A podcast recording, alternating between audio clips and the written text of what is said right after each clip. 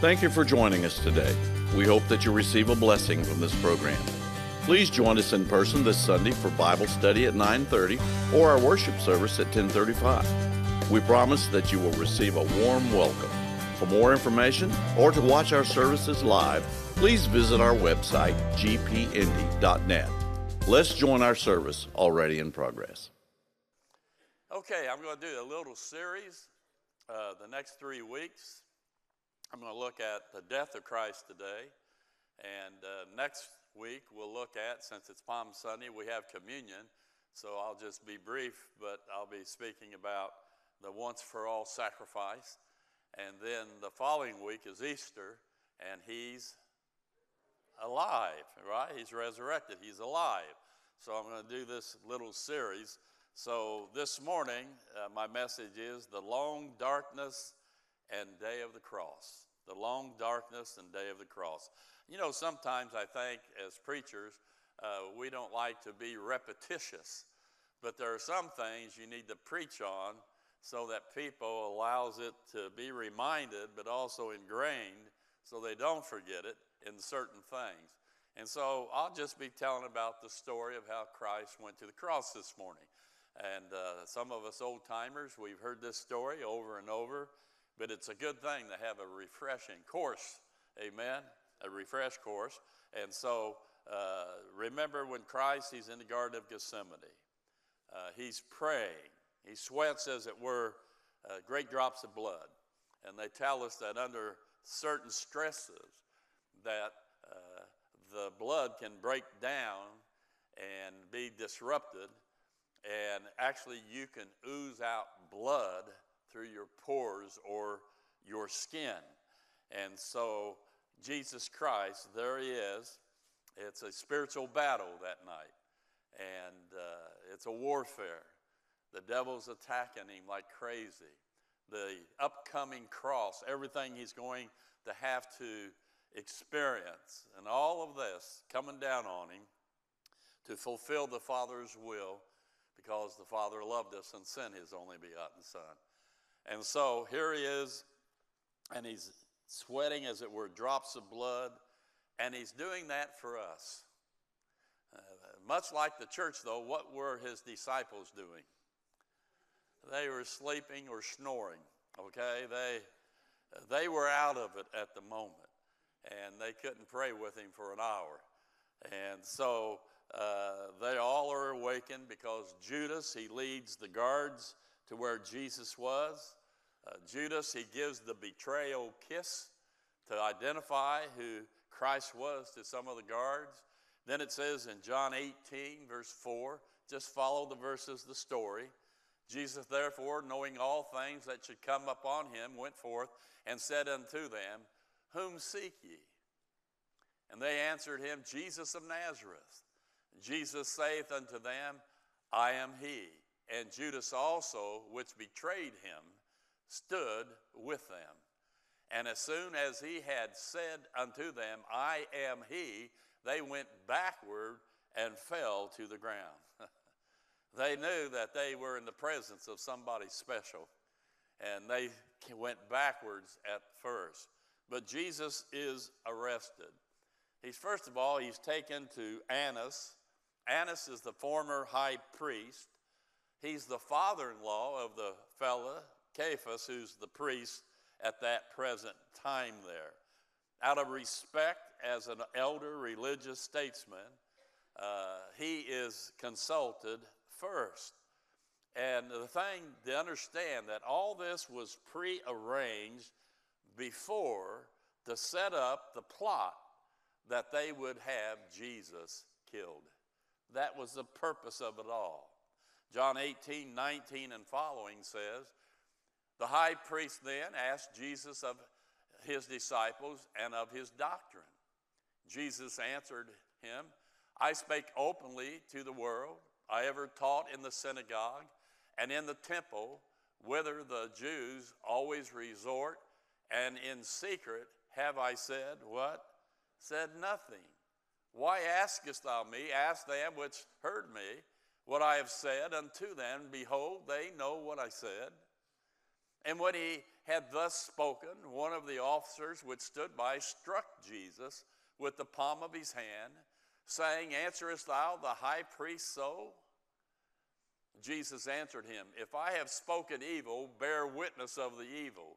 But if well, why smitest thou me? You begin to see what's going to be taking place. This blow by this officer here was just the beginning of violence that Jesus is going to be experiencing this night going into the morning to the cross. He's taken from Annas to Caiaphas. He's the present high priest. He's the son in law of this former one. It's about 3 a.m. in the morning. All the people are assembled of these leaders. And that shows you right there, it's a plot. How many people would be up at 3 o'clock in the morning having a meeting? You, you understand what I'm saying? So all of this was pre arranged. Now just follow the flow of the story. Matthew 26 57. And they that had laid hold on Jesus led him away to Caiaphas, the high priest, where the scribes and elders were assembled. Now the chief priests and elders and all the council sought false witness against Jesus to put him to death, but found none. Yea, though many false witnesses came, yet found they none. At the last, they found two witnesses. Then it says, and said, This fellow said, I am able to destroy the temple of God and to build it in three days. You remember when he said that? He wasn't referring to the literal buildings, but his own body, the temple, right? In three days he would come alive. And the high priest arose and said unto him, Answerest thou nothing? What is it with these witnesses against thee? But Jesus held his peace. And the high priest answered and said unto him, I adjure thee by the living God that thou tell us whether thou be the Christ, the Son of God. Jesus saith unto him, Thou hast said. In other words, you've said it. Nevertheless, I say unto you, hereafter shall ye see the Son of Man sitting on the right hand of power, his Father's, and coming in the cloud of, clouds of heaven. Then the high priest rent his clothes, saying, He has spoken blasphemy. What further need have we, these witnesses? Behold, now ye have heard his blasphemy. What think ye? They answered and said, He is guilty of death. Then they spit in his face and buffeted him. That means they hit him with their fists. And others smote him with the palms of their hands, saying, Prophesy unto us, thou Christ. Who is he that smoteth thee? So we have here, he's taken to Caiaphas. He's a puppet of Rome. When he spoke, that was a law to the Jews. He allows false witnesses to come in against Christ. Jesus says he is the Christ. And they say that's blasphemy. And they begin to strike him. Luke 22 63 and the men that held Jesus mocked him and smote him. And when they had blindfolded him, they struck him on the face and asked him, saying, Prophesy, who is it that smote thee? From that point, they take him to the Sanhedrin then. That's a council of 70 elders that sat in total authority over the Jews. So we come to them, Luke 22 66. And, and I'll make sense of all this. I'll draw it together, I promise.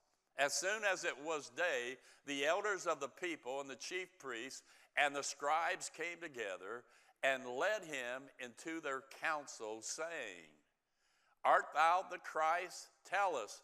And he said unto them, If I tell you, ye will not believe. Then said they all, Art thou the Son of God?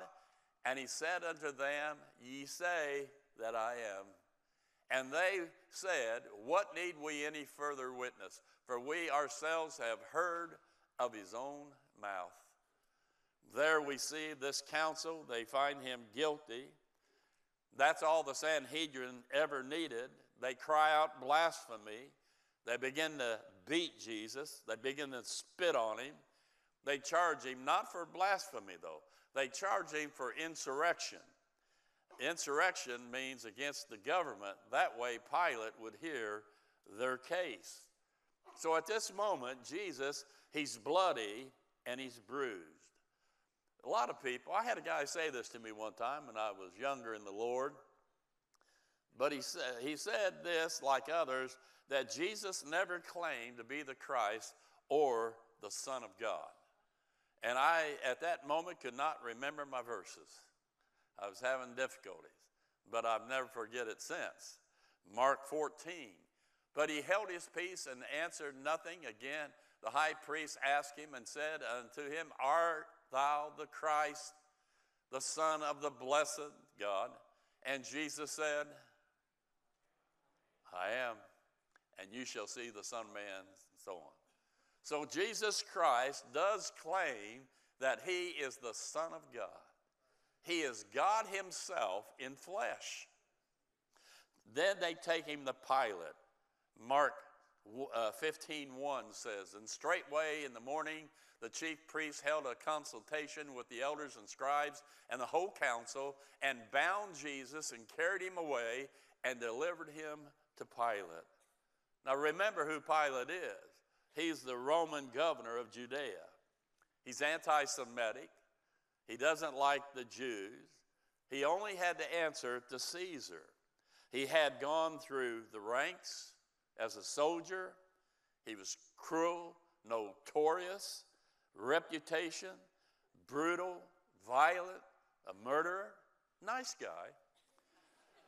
And, but he, it's interesting. I, I was reading, he himself, though, was under investigation by Rome.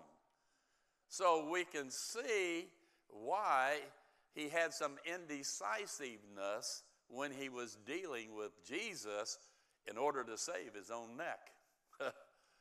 Here, though, notice Luke 23, verses 1 through 4. And the whole multitude of them arose and led him to Pilate.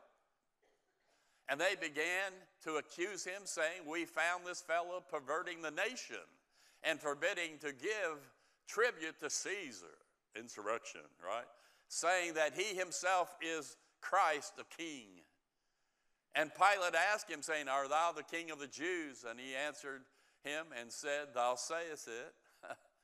then said Pilate to the chief priests and to the people, I find no fault in this man. That blew the minds of the religious leaders. They go on to show how much they hate him. Luke 23 5. And they were the more fierce, saying, He stirreth up the people, teaching throughout all Jewry, beginning from Galilee to this place. They, the religious leaders of Israel, just don't like Jesus. They hate him because if he's the true one, they needed to repent and give up all their wealth that they had gained through religion. They didn't want to do that. But again, Pilate says this in verse 6 and 7. When Pilate heard of Galilee, he asked whether the man were a Galilean. And as soon as he knew that he belonged unto Herod's jurisdiction, he sent him to Herod, who himself also was at Jerusalem at that time. You see, Pilate, he said, Oh boy, here's a loophole. I won't have to deal with him. I'll send him to Herod because he has jurisdiction and he's in Jerusalem right now. So they take him to Herod. Herod's family, they were brutal. They killed members of their own family. The Herod family actually were the godfathers of the ancient world. It's the same Herod, Herod that actually called for the beheading of John the Baptist. Jesus had called him that old fox. so Herod, when he hears that they're bringing Jesus in, he was kind of excited. He wanted Jesus to perform some type of miracle. And so he asked him to do that. And uh, the men put a robe on Jesus. They began to mock him and so on. But Jesus just remained silent. So it wasn't so exciting to Herod. So what Herod do? He sends him back to Pilate. So he goes back to Pilate. It's about 7:30 a.m.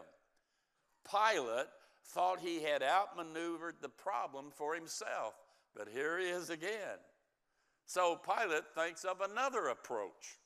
So how can I do this and not make such an up be such an uproar?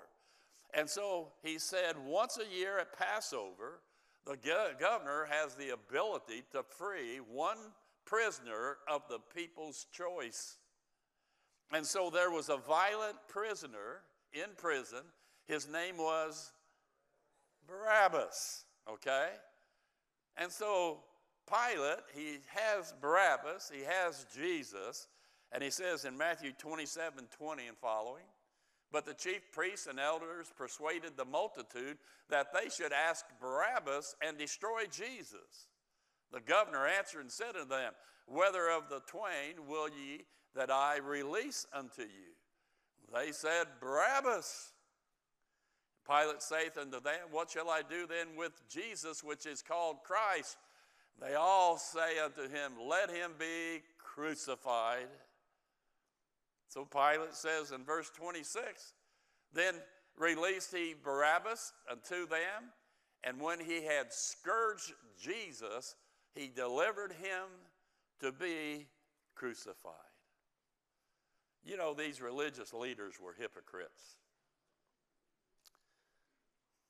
They hated Rome, but when it came to Jesus, they said, We have no king but Caesar. That was the Jewish religious leaders. Here, they take Jesus and they scourge him. I don't have all the parts to it because of time, but they stripped him of his clothes. They tie him to a post. They use what's known as the cat of nine tails. It's leather straps on the each on the end of each strap was a, a, an object, a hard object some bone, some metal, whatever it might be. A Roman lictor, they call him. Uh, Swindoll said this he was a professional torturer. And Jesus is relentlessly beaten by this man. You know, the Jews would beat you on your back 39 times 13 on the left side, 13 on the right side, 13 in the middle. But the Romans were more severe. They beat the man until they were satisfied themselves. The scourging was used to leave the body to be strips of raw flesh. And in order to keep the victim from passing out, they would throw salt water on him to rise him up. Psalm 129, verse 3 says this the plowers plowed upon my back. They made long their furrows.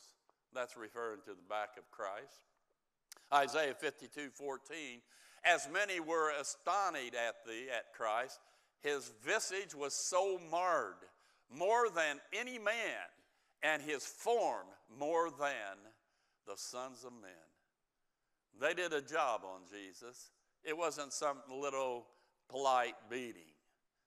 These people were butchers. Jesus, at this time, he's a mutilated mess. He's to be led to be crucified. He stands wobbly. His nervous system is gone. He's shaking uncontrollably. Pilate's men, insensitive, they put a crown of thorns on his head. They repeatedly hit him with a reed or pole or staff like in the head. They mock him as king of the Jews. They were treating him as a comic figure like our society does today. Can you imagine the language going on simultaneously? And by the way, some of us have been to this play where they play the game of the kings. It's written on the floor before they start the march to Calvary. So, uh, Matthew 27 29. And when they had platted a crown of thorns, they put it up on his head and a reed in his right hand. And they bowed the knee before him and mocked him, saying, Hail, King of the Jews! And they spit upon him. And they took the reed and smote him on the, on the head. And after that, they had mocked him. They took the robe off from him and put his own raiment on and led him away to crucify him. So it's time for this badly beaten person called Jesus Christ. It's time to carry the cross. I did a study on that one time. It's very, it was very long. It was like anywhere from 15 to 20 feet long. And as he carries the cross, he leaves behind him a trail of his precious blood. They call that march Via Dolorosa. Did I say that right, Carol? I said that right. Thank you. And finally, after he had gone so far, somebody measured, he carried the cross for 650 yards, and then he falls. And when he falls, they compel Simon of Cyrene to carry the cross. To ensure Jesus would arrive at the same time the cross, they tie a rope around him and kind of drag him if he couldn't walk with the cross. Finally, he makes it to Golgotha. It's called the place of the skull, Calvary. We've been there, a number of us here, and that you can look at it and you can see the face. You can see the eyes and the face, the place of the skull. Uh, it was amazing when we were there. Jesus lays his lacerated back on the beam of the cross. The soldiers fasten him to that cross by using three nails, one in each wrist, and the other through his feet, one through his feet. They fasten him to it. Some men then lift the cross up and they drop it in a prepared hole about six to eight feet deep in order to keep the cross from wobbling so much. It had a, a good, controlled, firm foundation in a sense. That's why the cross was longer at the time. The excruciating pain mounts, you can only imagine. To breathe, the only way to do it was to push up with his feet on those nails, to try to get a breath to his lungs. Jesus hung on the cross for three hours. As a matter of fact, the sun was darkened it made it kind of dim around Judea area there. It was a supernatural thing by God.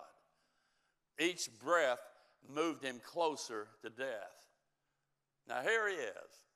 He's been betrayed, abandoned by friends, falsely accused, publicly humiliated, beaten beyond recognition, thorns driven in his head crucified as the common criminal.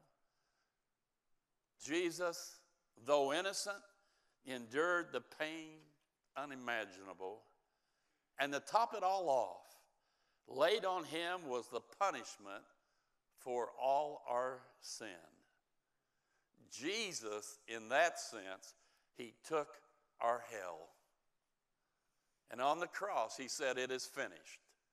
The purpose I came has been completed. The sacrifice has been made. It is done. And he gave up the ghost, always in control of when he would leave this world. And when he died on the cross, suddenly the veil in the temple, the curtain, was torn in half. It was a curtain between the holy place and the Holy of Holies. I was just reading last night to make sure of my statistics, it was about 60 foot tall, several inches thick, this curtain, and God just ripped it like that. It was to show that Israel's religion could not save anybody, and God was not a part of the religion. He was not behind that curtain at that time because Israel had turned their back on him. But the main reason is it showed that the final lamb to ever be sacrificed was done, accomplished once for all. No more lambs ever needed to be sacrificed. And then also there was the earthquake. Things begin to shake. It was like God's punctuation. He was crying out, Attention! Hey, my son's sacrifice has been completed. The reason he came to this world, it's over for him. Now you can be saved. And then some graves, they burst open. Some of the people came out and went into the villages. I can only imagine something like that. And then, of course, the centurion. He was a soldier, he was a man's man. He was over a hundred other soldiers. He, was very, he feared death very little. But yet he had to come to the conclusion, after all the evidence, probably seeing Christ from his arrest to the cross, he said, Truly, this was the Son of God.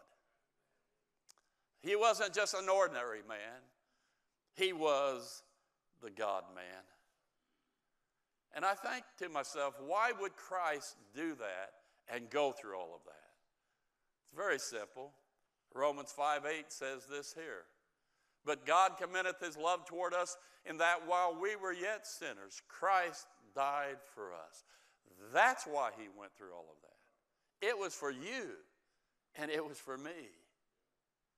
And we know that three days later, he rose from the grave victoriously, conquering death itself. And because of what Christ went through and did for us, making the final payment for our sins himself, he said, If you will believe that I am the Son of God, that I did die for your sins, and I rose again three days later, and that's enough to save you. If you, in your mind, will transfer that to your heart and mean it in your heart God, this was for me. I don't know about him, it's for me. I believe God. I believe it with all my heart. And when you come to that point that you believe in that gospel of grace, God will save you that very moment. But also, for us who know this story, and we're being reminded of it a little bit today, what about us? How can we go on and live our life when He's done so much for us? You see, all of this was for us. 2 Corinthians chapter 5 verse 14 says, "For the love of Christ constraineth us, because we thus judge that if one died for all, then we're all dead." The love of Christ there. And that's why he went to the cross. And that he died for all, that they which live should not henceforth live unto themselves, but unto him which died for them and rose again. You see, what God requires of us to be saved is nothing. Christ has done everything. We just need to believe that.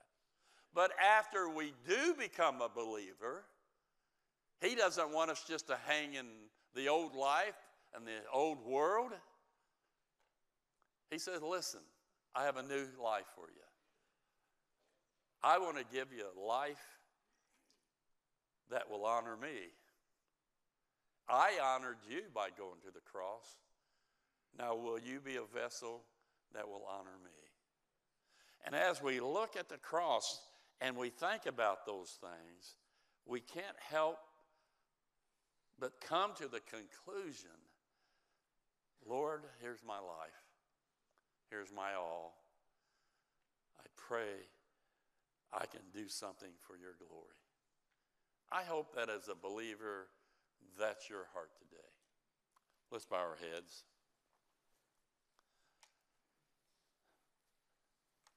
What a true story. it's real,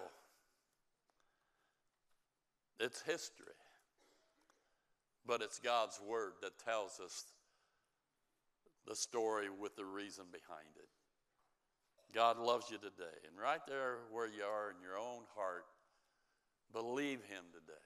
Believe this story of who Christ is and what He's done for you. And that's enough to save you. Believe that. And I promise you, if you will believe that in your heart, God will save you that very moment. But to us that are saved, what are we doing with our lives?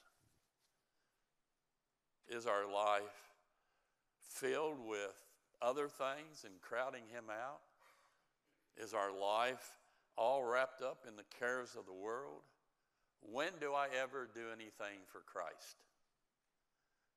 I believe it's time to step up and say, God, I'm grateful for what you've done for me. And as a testimony of that, I'm going to do something for you. I'm going to give you my life. I beseech you, therefore, brethren, by the mercies of God, that you present your bodies a living sacrifice, holy acceptable unto God, which is your reasonable service. Be not conformed to this world, but be ye transformed by the renewing of your mind, that you may be able to prove what is that good and acceptable and perfect will of God. And when you come to that decision to surrender your life, God has a new journey for your life. It's a great life. Hardships, yes. Testings, yes. Mockery, sometimes. Difficult, often. But wonderful, amen and amen. God, we give you glory today for what you've done. In Jesus' name. And everybody said, I'm going to stop there. Let me just say to you that if you believe that, I have a book here and I want to give it to you just to help you in your new walk with Christ. If today you did believe in the gospel, and uh, just uh, come up here, I'll give it to you, and you can walk away. Also, if you're here and you say, you know, I'd like to join Gracepoint, and uh, we'll be here right at the front. Just come up and say, you know, I'd like to be a part of the church here. And we'll take you right there, and uh, we'll take care of the rest with you. And so let me encourage you about that. We hope you received a blessing from today's broadcast. We would love to have you visit with us in person. For more information, please visit our website at gpindy.net or contact us by phone at 317 535 3512. You can watch us live and view past services on our website, Facebook, or YouTube channel. Until next broadcast, may God richly bless you, is our prayer.